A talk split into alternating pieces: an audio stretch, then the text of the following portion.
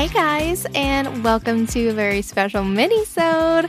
This is something that we wanted to do for a while. I know that Juliet's been anxiously anticipating talking about this. Juliet, you start talking about Sanditon because Sanditon is a TV series that Juliet started watching, and she was begging me to watch it. Well, and it's based off the novel that Jane Austen was writing when she died, so she never finished. So it's an unfinished work that, you know, allegedly they were going to finish, which they haven't, by the way. You know, I kind of think the whole thing about not doing the second season, I'm like, is this a PR stunt because Jane Austen didn't finish the novel? They're like tricking us, and then they're going to finish it later and like suddenly give us a second season. Because these assholes are pissing me off. I don't know. Maybe it wasn't. I'm not sure, because for context, Juliet started watching Sanditon basically with the rest of the world. I was avoiding Twitter like the plague because I was like, wow, maybe I should make that joke because we were kind of in the middle of a plague right now. Oh, no. Yeah, but that's not even funny. That's really terrible. But anyway, so I was avoiding Twitter for spoilers because I did want to watch Sanditon, but Juliet was like, no, I have to watch it now. And so Juliet's watching it as episodes are coming out. And she just like, oh my God, I just wanted to talk to you about this episode. I'm like, I'm not watching it until all of them are out. So much to my terrible, terrible devastation, after the last episode comes out, everyone's like, oh my God, it ended like that, and there's no second season. And so I heard all about that. I heard all about that there was a cliffhanger, and Juliet was absolutely freaking out. Devastated. Like, she was just like, I'm not even kidding. I was angry, and Kevin was like, "Are you shitting me? You're still mad about Sanditon?" I'm like, "Yes." I'm like, "Don't even talk to me." Like, just, she was angry irately for a while. Oh man, yeah, I'm still upset about it. I mean, I'm cooled down. I'm not sure if it was just kind of like, because hey, I mean, everyone knows it by this point. Hopefully, if you're listening to this minisode, you've already seen it. But Sanditon is a little bit more risque than any of the other Jane Austen adaptations. They were allowed to have a lot more freedom with it, just because this was unfinished. And I felt like it was more like a more modern day, not modern because it wasn't modern at all, but I felt like it was more modern day characterizations than any of her previous Jane Austen characters. At least that they were much more free in expressing, like, you know, their sexual adventures. Well, and I even think any other adaptation. When I think of, like, I just watched Sense and Sensibility, the BBC version, and which was also produced by the person who did this Sanditon as well, right? Asshole, Andrew Davies. I'm sorry. Okay, no, I love him. I'm angry. It's not his fault. It's not his choice. The broadcast network, whoever, needs to get off their ass, like, and do something, because I'm just done with it. But anyway, no, he's done a wonderful job. But I think about the BBC version of Sense and Sensibility, and, you know, and of course, even in the novels, in the Jane Austen novels, there's allusions to Willoughby. I mean, obviously Willoughby impregnated this girl, but they never even go much into it. It's just like, it's off page, off camera. He's done this terrible thing to this girl, and it's all closed door scene. British. We don't really get much accent. It's very Britishy, closed off, and how dare he, Willoughby, you know, whatever. And he is a terrible guy. But like in Sanditon, we get like a hand job on screen. We get like sex in the foyer or whatever the master room is, wherever it is, and. Can we talk about this scene first of all, without any like context getting into characters, but there's a sex scene where they do it on this you know, sitting room, but like the floor is tiled like a mosaic, like in a huge like a serpent. Snake or it's something. Just like it like, is hello. Bizarre, and I love it. I fucking love it. Please more? Yeah, and I liked also that he was on bottom in that scene. Oh my God. It's honestly wonderful because it's just so unexpected, but it still has that Jane Austen feel, like the characters. It does. You know, I mean, it's Theo James. I remember Juliet was talking to me saying, I can't wait to talk to you about this series before, you know, it got canceled.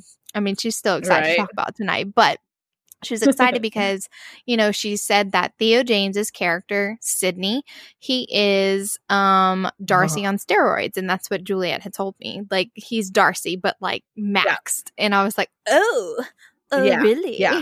Because I love Darcy. Yeah. Amped up. I actually just watched Pride and Prejudice last night. And y'all know my favorite is the more recent one with Keira Knightley and Matthew McFadden. Oh, my God. I want to rewatch it. Listen, I went through a whole BuzzFeed thread where they talked about how the hand flex is what sex was made of. Like it invented sex because it's so highly sexual. It's amazing. Yeah, but anyway, so Theo James's character is definitely Darcy on steroids, and I really love his character. So let's get into the characters and let's start talking about the show.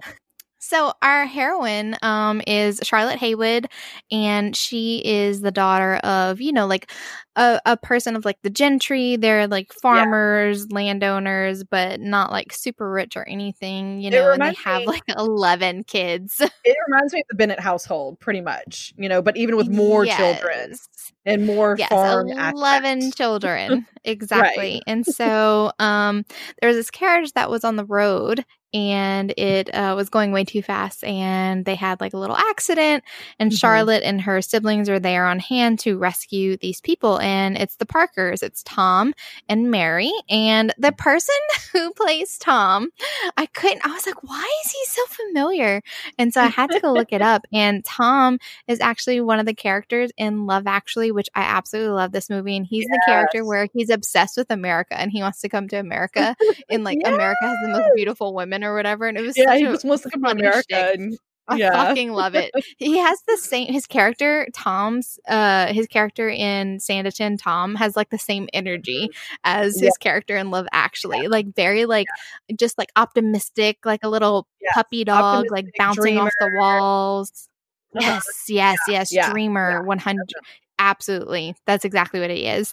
And so he and his wife are so grateful, and they're like, oh, you must come see the town Sanditon. It's just like the most beautiful thing you've ever beheld. It's going to be like the most visited place for tourism, stuff like that. Basically, he is super proud of this town. And Tom wants this city, Sanditon, the seaside resort, to be like the resort for people to vacation to, basically. And that's like his dream. He's building up construction, shops, and all these things so that it will be this, you know, go-to place for all the aristocrats. He has dreams. It's definitely not there yet, but he has dreams. It's definitely like a rundown town. Nobody really goes there right now. And he's looking for investors. Right. He's looking for investors, and let's talk about his investor, Lady Denham, which I love it because my God. Always has these characters, and Lady Denham gave me like really, really strong Lady Catherine de Bourgh. Yeah, definitely. Like, absolutely. She channeled that shit. Like, she spoke her mind, and she was very like offensive in a lot of things that she said. And it's like, you just wanted somebody to be like, shut the fuck up. Oh my God. Yeah. But she wasn't like evil. She was just like, you know, one of those old guard, you know, her way is the right way of thinking type of thing. And also blood will out sort of thing, you know, like you stay in your place wherever you're born, whatever state. I really did enjoy her, Frank, speaking about her relatives who are like waiting for her to die. And they're all like just talking. Horrible. Yes. But she tells Charlotte, she's just like, oh yeah, this. And so she introduces, like, this is Charlotte's first meeting with Lady Denham, and she just like going like off her rocker about all this stuff. And so we meet Miss Clara Brereton, which is one of her relatives, and she like starts off this character starts off this like this show, and you see. It's almost like she puts off this very naive vibe on par with Charlotte's character. And I'm wondering, as the season progresses, you get to see, you know, different facets of her character. And I'm wondering if the second that she met Charlotte, that she just pegged her for like this naive country girl and just like, I'm going to play that up. You know what I'm saying? Right. And because she has so many faces, and I wasn't expecting it. I think wow, Clara Brereton and which is one of Lady Denham's relatives. I think Lady Denham's relatives were some of the most interesting characters, definitely, to just like watch them evolve. One of my favorites was Esther Denham. Oh my God, Esther. Let's talk about the step siblings. Let's talk about the step siblings. Yes. Yeah. So I can also tell you that one of my UK friends, and I can't remember which one it is, had told me that the reason it did not do well, because that was one reason the series was canceled, was that it aired first in the UK and it did not do well because there were so many complaints about the ancestral relationship between Edward and Esther, even though their step brother and stepsister, it's still taboo, So, and even in this world, they hide their affection for each other, so. Yeah, but I think it was done so well though, too, because by the end of it, you really got a sense that like Esther was kind of just enamored of Edward and under his, kind of like spell. And she finally got out of it at the end. And, I rooted for her so fucking hard. She is one of the only characters in season one that I feel like had a complete arc that I was absolutely satisfied. I totally agree. I was thinking the same thing, and that like Charlotte Haywood, like we definitely see some transformation from little naive farm girl in the beginning. Then we see she's got a little feistiness into her and a little backbone, Right. But Esther is the one we see the full transformation from. She is seduced basically by Edward, and like you said, in his trap, so to speak, and she can't seem to get out from underneath him. Right. It's like her behavior is kind of reflective of what he's doing, and she just like she basically wants him. She thinks he loves.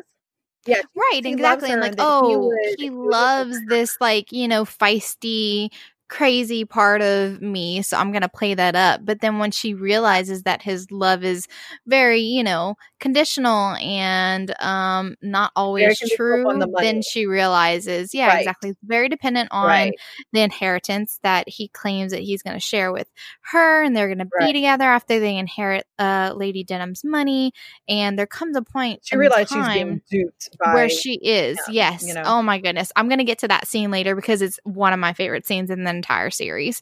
But so let's talk a little bit about Charlotte. And so she meets Tom Parker's family. Tom has a couple of siblings. Yes, Tom has a couple of siblings.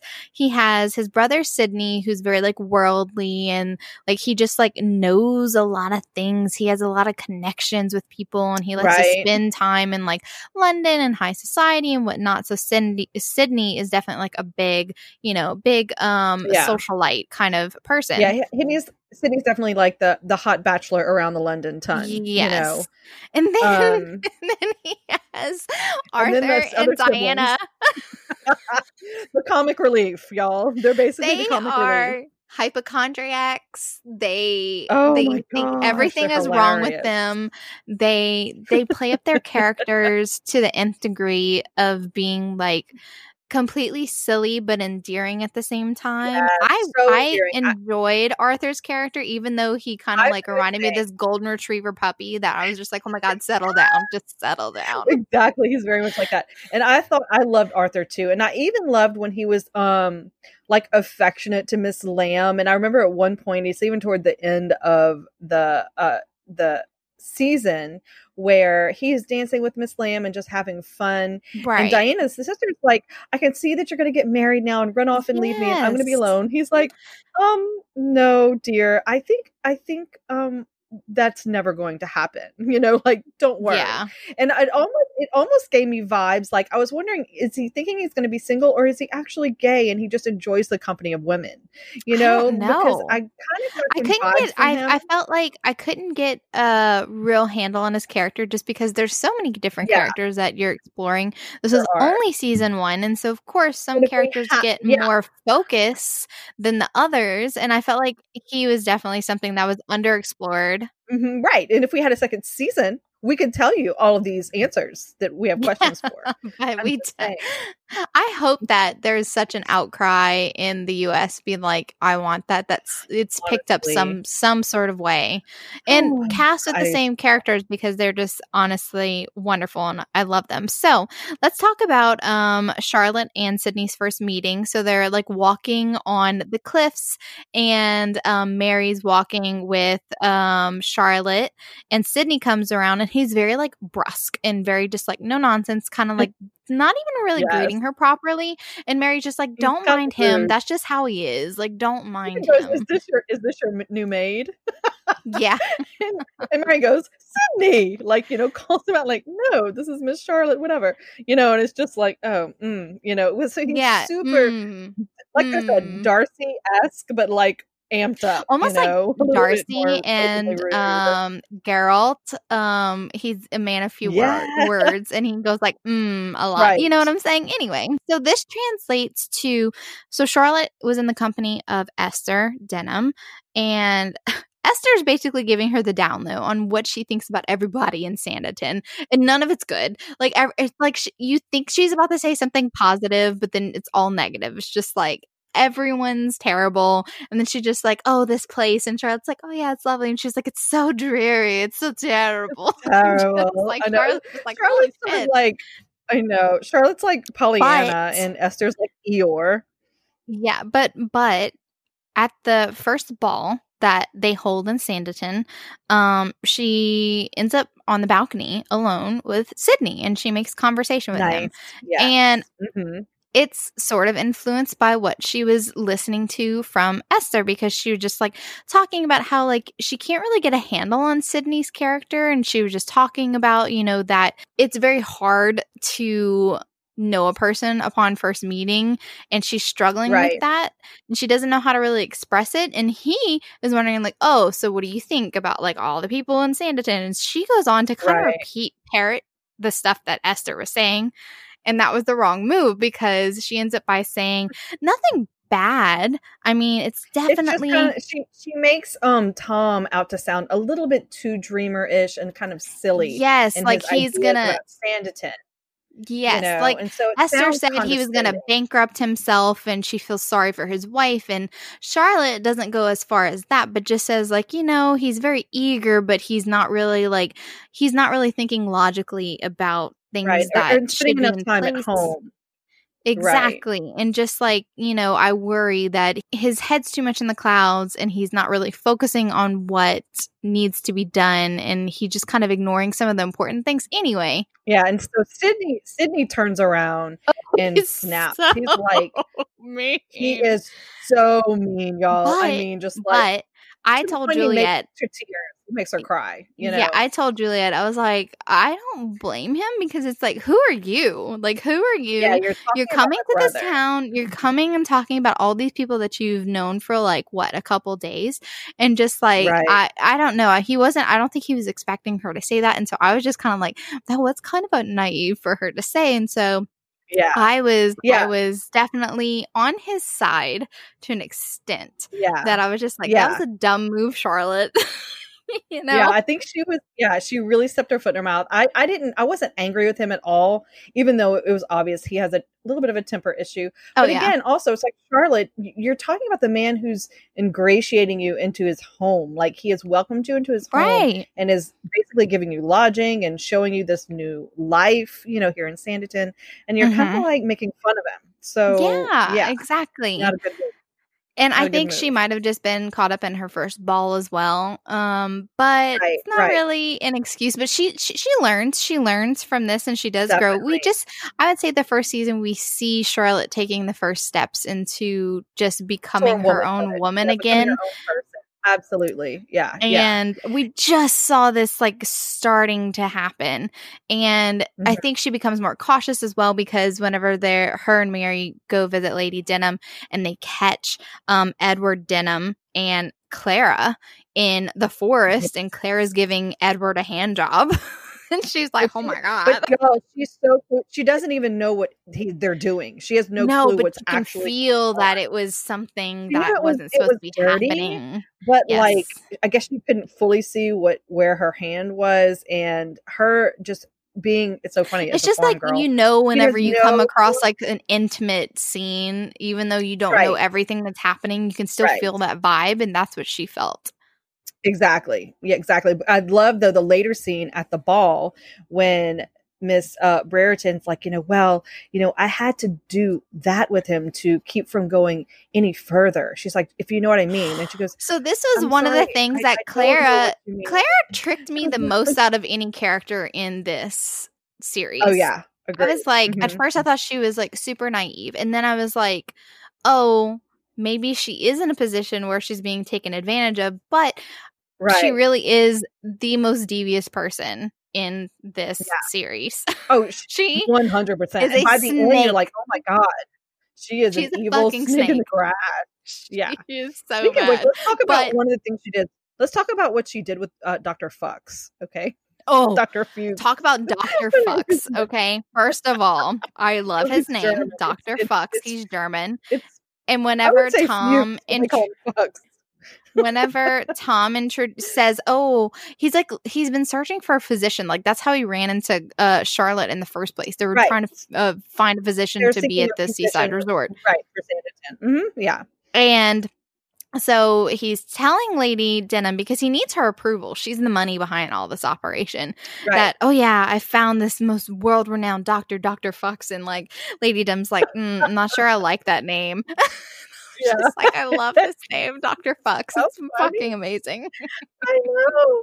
So, y'all, he does this. He does a demonstration of many things at the house, and of course, I love that Arthur and Diana are like the guinea pigs, putting like creams and waxes and pastes like all believing over their skin, like everything, like the bowels of like sheep guts, whatever. Like they were like all in it. I'm just like, stop. I feel wonderful from this. Well, then he sets up this steam bath. It's basically a hot bath. It's a shower. It's a shower. Right. There's a shower nozzle. Shower.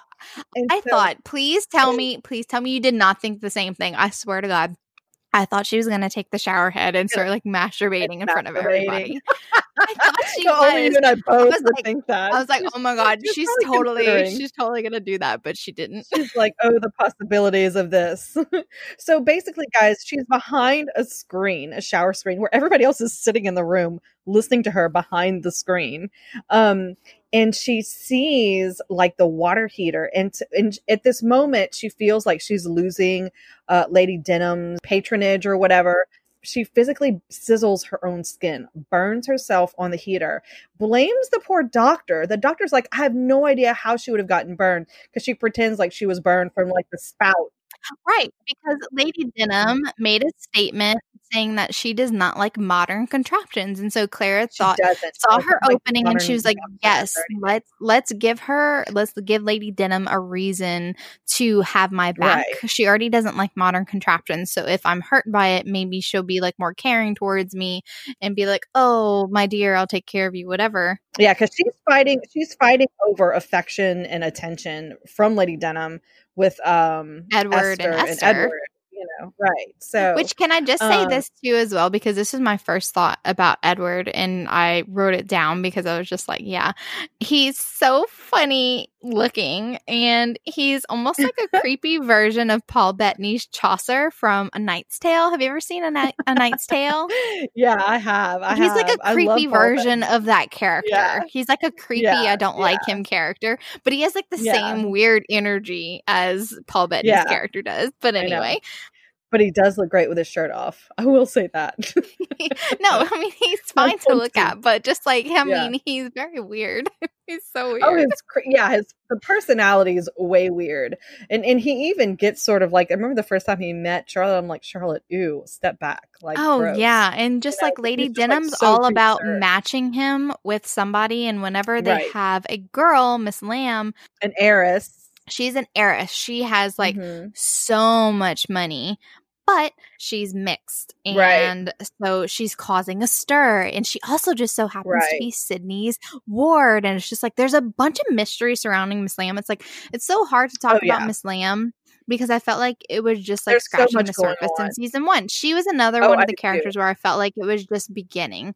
She really didn't get like too much to do she was basically did not want to be there the entire time, and she was trying to find a way to escape. Right, because she was in love with another man who was back in London. I can't remember his name. Right, and Sydney didn't want her to be taken advantage of because she has so much money. So you have to be able, you have to protect her from people who just want to marry her because of her fortune. Right, and see, that's the other thing. Like, we basically all we know is that Miss Lamb's father, who passed away, gave basically the protection of her to him until she reached the age of, like, I don't know if it was 21 or 22 or whatever it was. So he's like in charge of her, and she's just like the worst rebellious child ever. You know, she doesn't want to do anything. I mean, she's like your typical teen who's just kind of like, don't tell me what to do. Don't tell me how to live my life. And, you know, she's around all these people who aren't very nice. That scene where, you know, I mean, Lady Denham hosts a dinner for her, and she's terrible, says all these terrible things about her, like, Miss Lamb had made a comment about like servitude or whatever, and she's like, but aren't you used to that kind of thing?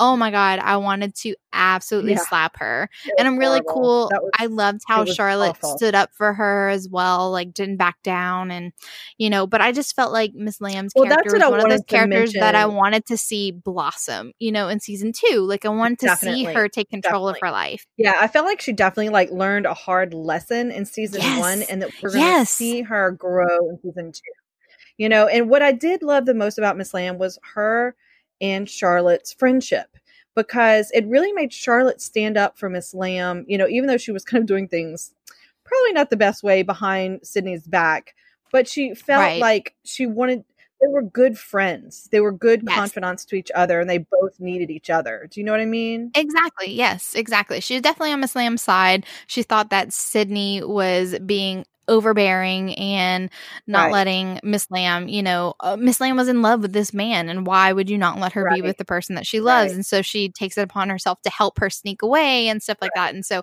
that also doesn't bode well for the Charlotte and Sydney relationship. But one of the funniest scenes was whenever she was mimicking him, like she was doing an impression of Sydney, and he shows up and he was just like, oh yeah, continue. Goes, no, please, Miss Haywood. Yeah, please, Miss Haywood, continue. What else do I say? That was one of the best scenes ever.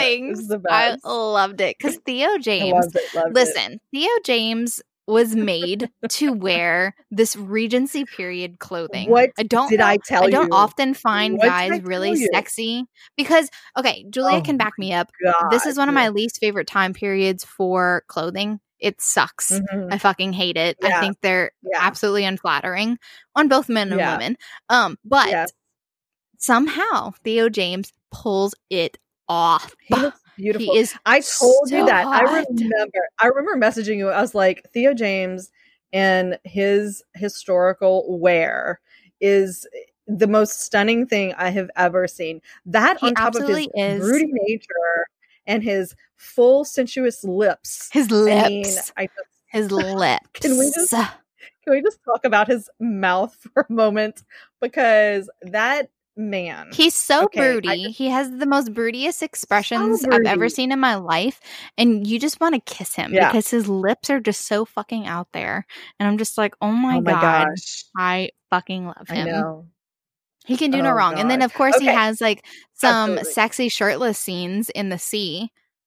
Oh my gosh, y'all. It reminded me of like the Colin Firth scene in the old BBC version of Pride and Prejudice. And you know, for me, you know, I am biased because I like the newer version of Pride and Prejudice. Oh, I do too. And I do too. Colin Firth's lake scene doesn't do it for me because, like, I don't know, Colin Firth. I love Colin Firth, but he doesn't do it for me. You know what I'm saying? Like, I love him as an actor, but it doesn't turn me on to see Colin Firth in the lake. I just feel like they recreated that scene, but way, way, way hotter because he's like shirtless in the ocean. Absolutely. You know? And there's also like, you know, the happy trail going down. And so I'm just like, yes. Y'all, I thought we were going to see ass. We did not see ass. And I was disappointed. Really, yeah. But I will say, by the time we get to the one kiss, which is like in episode 7, it is one of the sexiest kisses ever. It is just awesome. Yes. On the cliffside, it's romantic.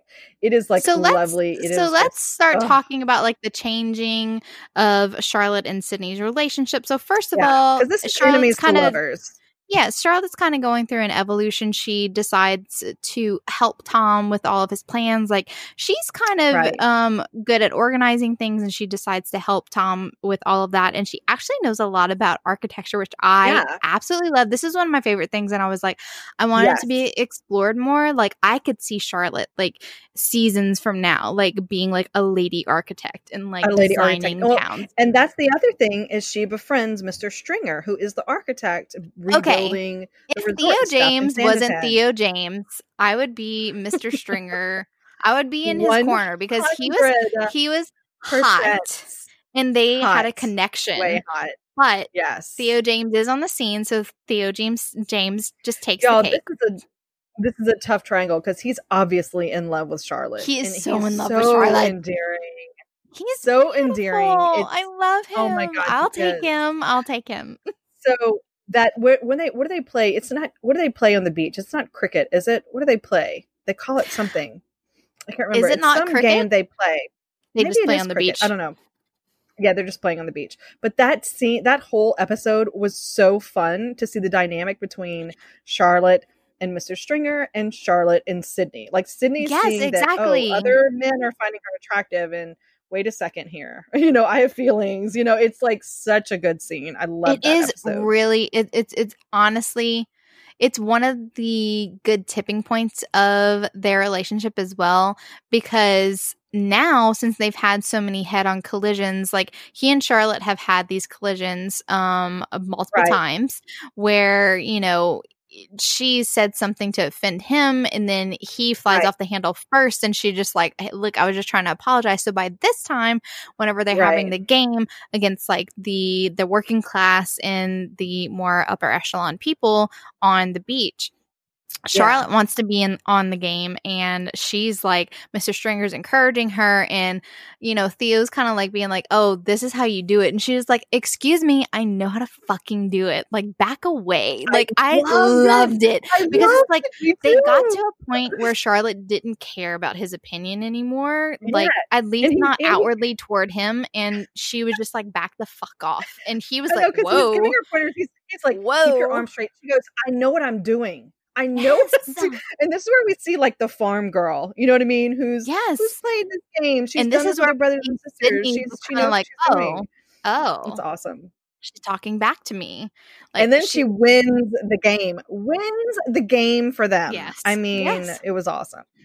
It was so awesome. Good. So good. So this is where we definitely see Sydney turning the table. Yeah. Yes. So, of course, we need to mention also that in the background of Sydney's past is that he was once betrothed, and the woman left him and married another and became Mrs. Campion. Okay? Yes, Mrs. Campion. So this is all we know, that he's got this heartbreak in the past, and it's obvious, like, it's hinted at several times, but we never get the full story, only that basically she chose money over him, over a love match. Yeah. Okay, so, of course, we hate her, right? Yeah, we hate her. Yeah. We hate her. And that's even before she even comes on the scene. Right. Before she comes on the scene. So we get to, and I know this is an episode six. The next ball. I've rewatched this episode. Yes. The next ball. I've rewatched this episode so many times. Even before I watched it, Juliet was like, after she watched this particular episode, I remember this so clearly. That night she was like, Jessen, this is the best thing ever. I'm immediately going to watch this episode again. And I'm just like, oh, it has to be like some sort of, you know, like they're finally noticing each other kind of scene. And so she hyped up this episode so much that I was just like, where is it? And it did not disappoint. It was beautiful. So Juliet, tell us about the scenery. This ball. Okay. So first of all, the scenery in the ballroom scene is magical. It's like glitter and gold, and just the lighting is stunning. It's just like the most opulent, beautiful ball. Like when I read some of our novels, our historical romance novels, and they describe some of these lush, beautiful, well-lit rooms with the chandeliers and all this stuff, that's what I imagine. This kind of, you know, and it's even a little bit of a masquerade. Yes, for a while. Everything was like gold and beautifully lit. Golden. Like everything was like warm, and I just like it was the perfect romantic ambiance for this ball. It was beautiful. And in addition to the scenery, and the gowns and everything else, and the gentleman and Theo James and his tuxedo, whatever, but was the dances that they did. I felt that dance between Sydney and Charlotte was so beautiful. I got the same vibes as the scene with the 2005 Pride and Prejudice, that scene between Lizzie and Darcy, where like the whole room faded away and it was just them. Like you get that same connection between Sydney and Charlotte. Like you feel it. You feel the sensuality, and it like overwhelms Charlotte to the point where she like goes and like withdraws to like the ladies' retiring room. Well, and I love too. She meets this woman. It's so fateful that she meets this woman, and so Charlotte, she just like speaks her mind, and this is like one of the times where like she's feeling so overwhelmed that she's just talking. She's a chatterbox, and she's just talking to this random fucking woman who just so happens to be someone of influence. Her name's Susan. Was it Worcester? I cannot. I don't know. She's basically like the mistress of she's the mistress of the Prince Regent, which Charlotte doesn't know at this point. But basically, her identity is definitely secretive, hidden as of now. Yeah. But you know that she's someone of importance, and she takes an immediate liking to Charlotte. Yes. And it's great. And she even tells her, she's the one who tells her, well, you're in love. That's what this is about. She's sounds like you're in love with him. And she's like, I cannot be in love with him. No. And then, of course, he pops in and is like, may I have this dance if you're not preoccupied? And she was like, and you must be Mr. Sydney. You must be Mr. Sydney. You absolutely must. It was just awesome. It is just so good. That episode's one of my favorites. It's just, so good. So guess who else is at the ball, y'all?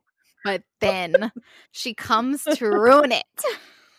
Yes. So after this beautiful dance, then she dances with Tom, and Tom says, yes, there's I see that Sydney has enthusiasm and a smile on his face again. I think sparkle in his eye.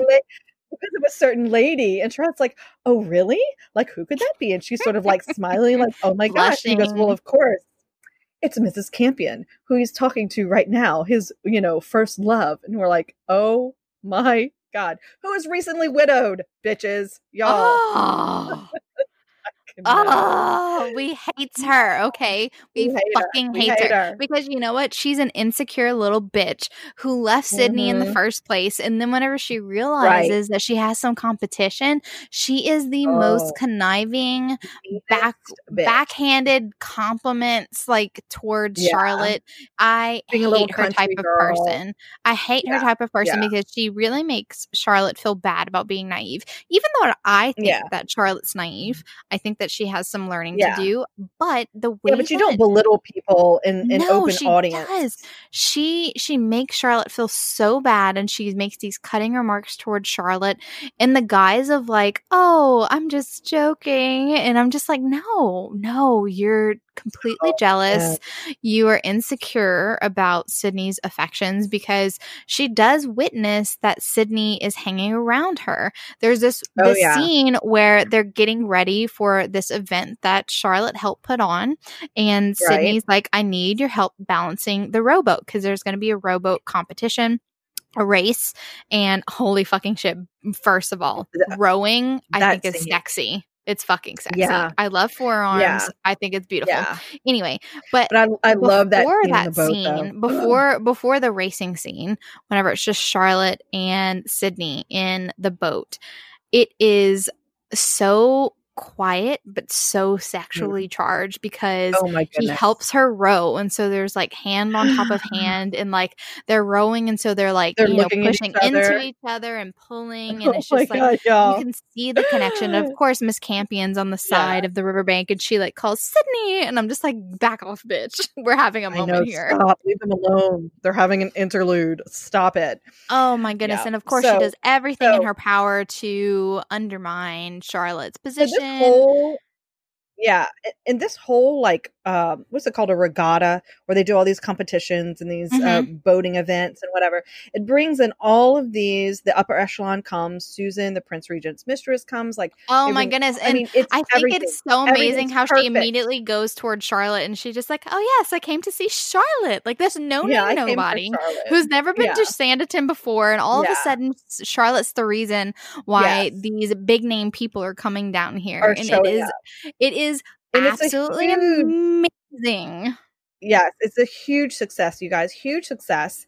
And Sydney even tells Charlotte, you know, he wants to speak with her, like, later. Okay. Yes. And so we're kind of left with that. So at that point, after the rowing competition, with which Mr. Stringer won, oh, I know. So this is whenever Miss Campion decides to start cutting away at Charlotte. And it's so sad, though, because, like, Sydney, he's sitting there and he's listening to this. And you cannot hide the fact that what Miss Campion's doing, like, she's coming from a place of insecurity, and she's definitely being mean. It's definitely, you know, disguised as, like, oh, I'm just playing around. Like, oh, this isn't serious. Oh, I didn't mean to offend you, dear, but you really did.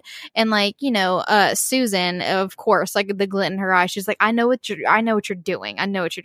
But Sydney, he just kind of stands there, and then Charlotte gets teary-eyed and leaves, and Sydney goes after her. And she's just like, what do you want from me? What do you want? Like, go to Miss Campion. Like, I don't know what you want. Just leave me alone. And it's so devastating. And then, of course, Mr. Stringer sees this as well. And he's witnessing this, like, the girl that he is infatuated with, realizing that she has feelings for Sydney and there's something going on there. And it's just like, oh, there's so many emotions going on in this scene. There's so much going on. It's one of the scenes where I, like, really, really, my heart was just kind of breaking. I was just like, no, Sydney, come to your senses. And I love, we have this little side conversation between Mr. Stringer and between Charlotte, and basically Charlotte's confesses she has feelings for someone else who doesn't feel for him or whatever.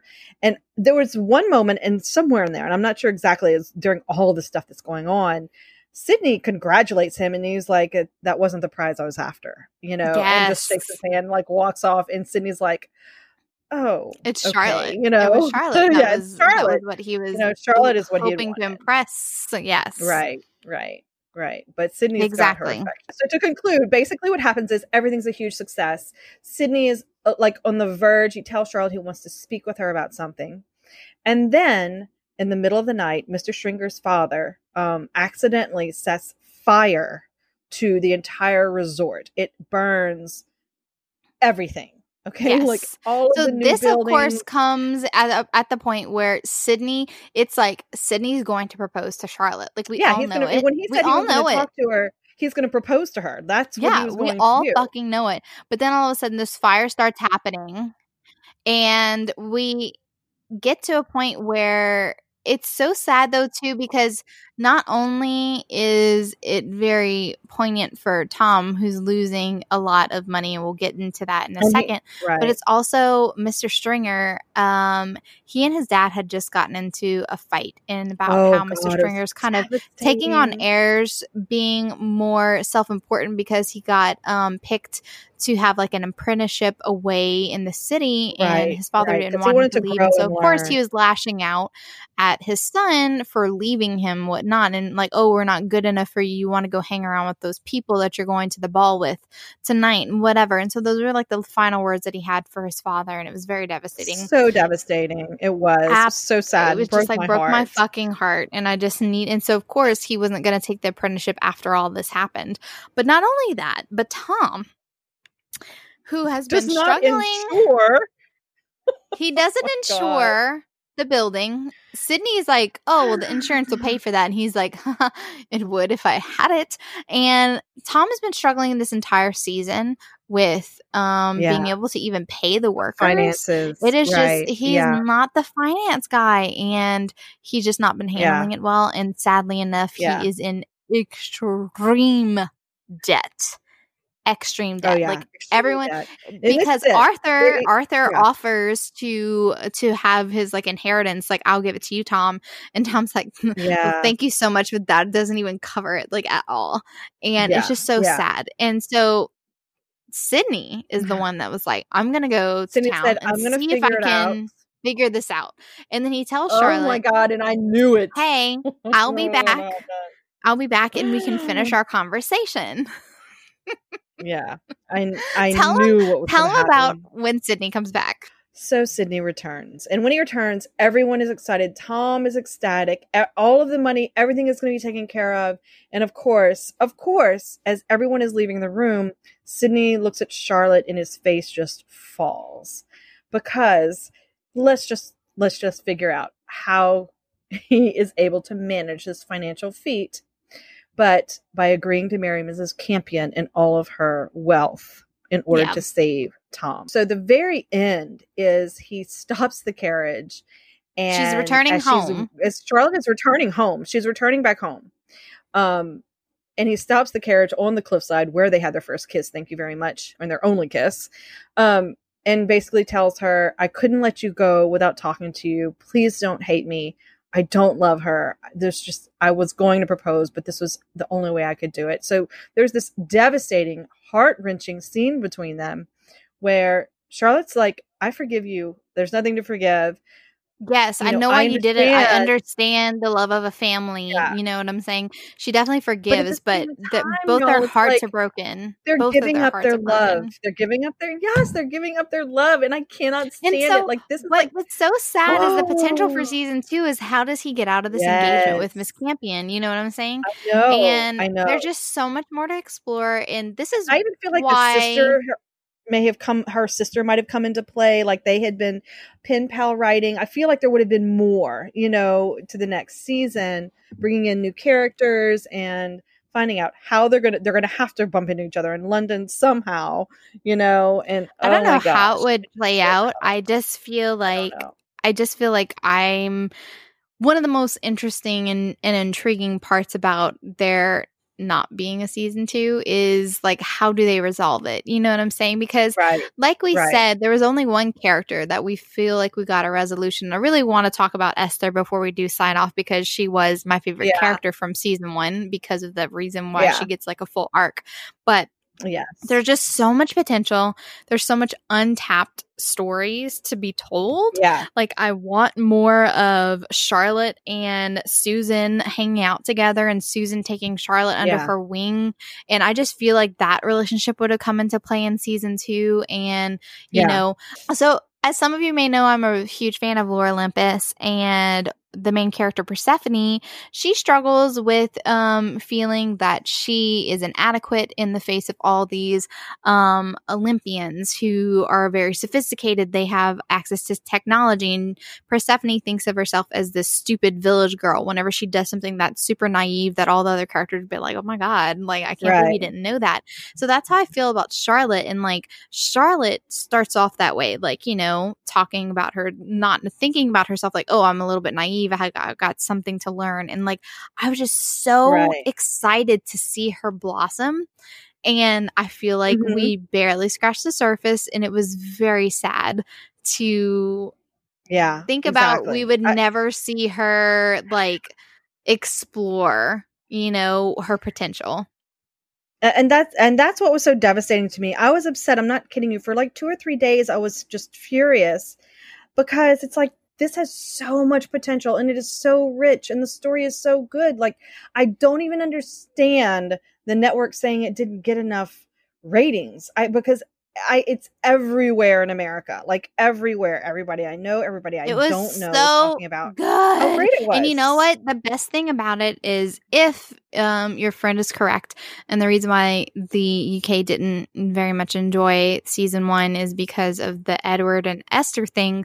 I think that it was resolved in such a good way because both Clara and Edward Denham were basically booted out. They were Lady Denham is on her deathbed. She's like having like this fucking stroke, okay? And Claire makes a deal with Edward being like, hey, I'll take a percentage of the inheritance and you and Esther can have this percentage of the inheritance.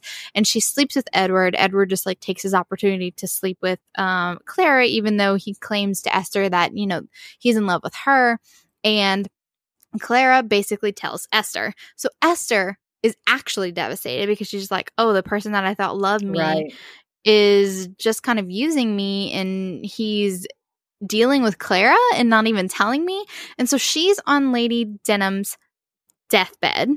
She's confessing, you know, how unhappy she is and about how this life is hell, and she hopes that Lady Denham actually finds peace and happiness in heaven. And it's so great because as soon as one of the most heartfelt speeches of season one, and as soon as she was saying this, I was like, please have her coherent enough to hear her. No, please, and that's let what her happens. Hear her. And yes. And Lady Denham was makes beautiful. A miraculous recovery. She hears every fucking thing that Esther says, and she disinherits Edward Denham, and she throws out Clara, and she has Esther as her only benefactor, which is absolutely amazing. It was, and let's just poetic justice.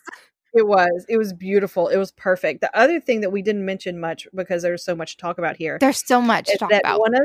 One of Sydney's best friends is Babington. Lord Babington.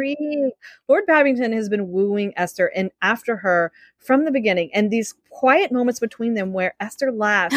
She laughs and she goes, she says, I forgot what that felt like. Like laughing and smiling. He's like, Lord Babington is like bringing her to life and showing her that Edward's like devious and conniving nature is not all that she is. Like it's has toxic. Molded Esther into this toxic person. And Lord Babington is this light and fun person. And there's this really affecting scene where Lord Babington proposes to Esther again, and she was just like, I'll probably never love you the way that you love me. And he's like, I don't care, I love you. You know, he's just throwing himself at her. She's like, I don't feel as strongly as you do. And he's like, I don't give a fuck. I love you, and I will make you happy. And that's my only goal, is to make you happy. And I think that was one of the most powerful relationships, and they get married. They get married, and she is like, it's the only time. The wedding is the only time we see her just beaming with joy, just completely overwhelmed with joy. It was the best character arc, honestly, because I told Juliet, I was like, I don't like Esther whenever I first started watching it, because I had a couple complaints whenever I first started watching it. I was like, not only did I not like Esther, one of my complaints about the show, which I love the show, I very much enjoyed the characters, was the shaky cam and the close-ups. I can't stand that. I was like, why is this?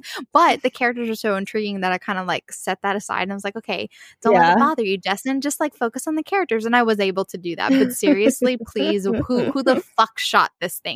But anyway, so Esther was one of the most, I was like, I don't like her. She is everything that's wrong with the world. I was like, she is such a bitch.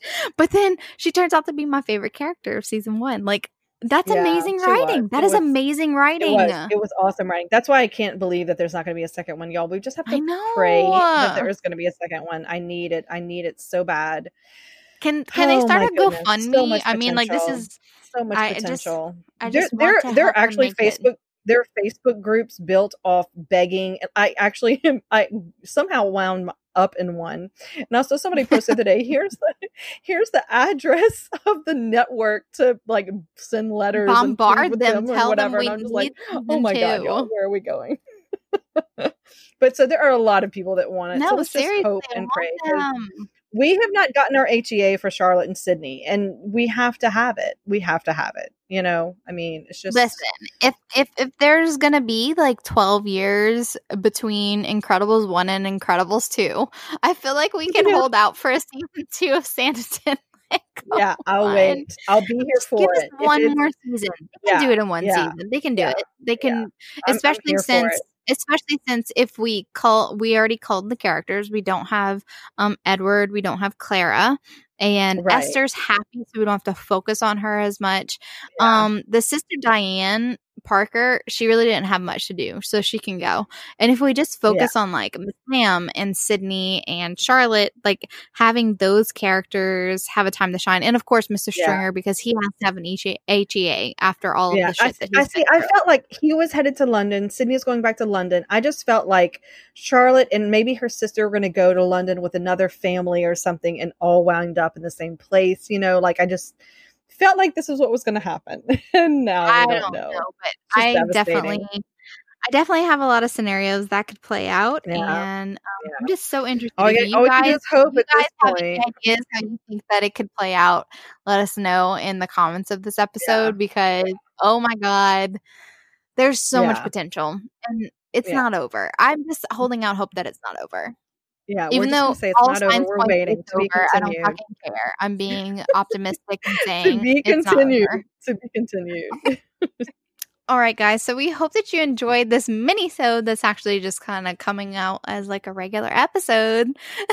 Yeah, I know. We just really want to talk about this. We knew we were going to talk about it for a long time. I know. We've all been cooped up binge watching, so exactly.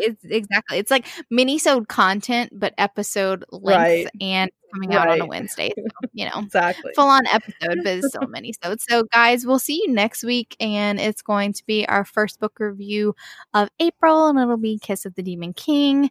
And be on the lookout for our April mini-sode. I'm not revealing what it is yet, but I hope you'll like it. Thanks so much for listening. This goes out to all the fangirls. Life's better with a little HEA.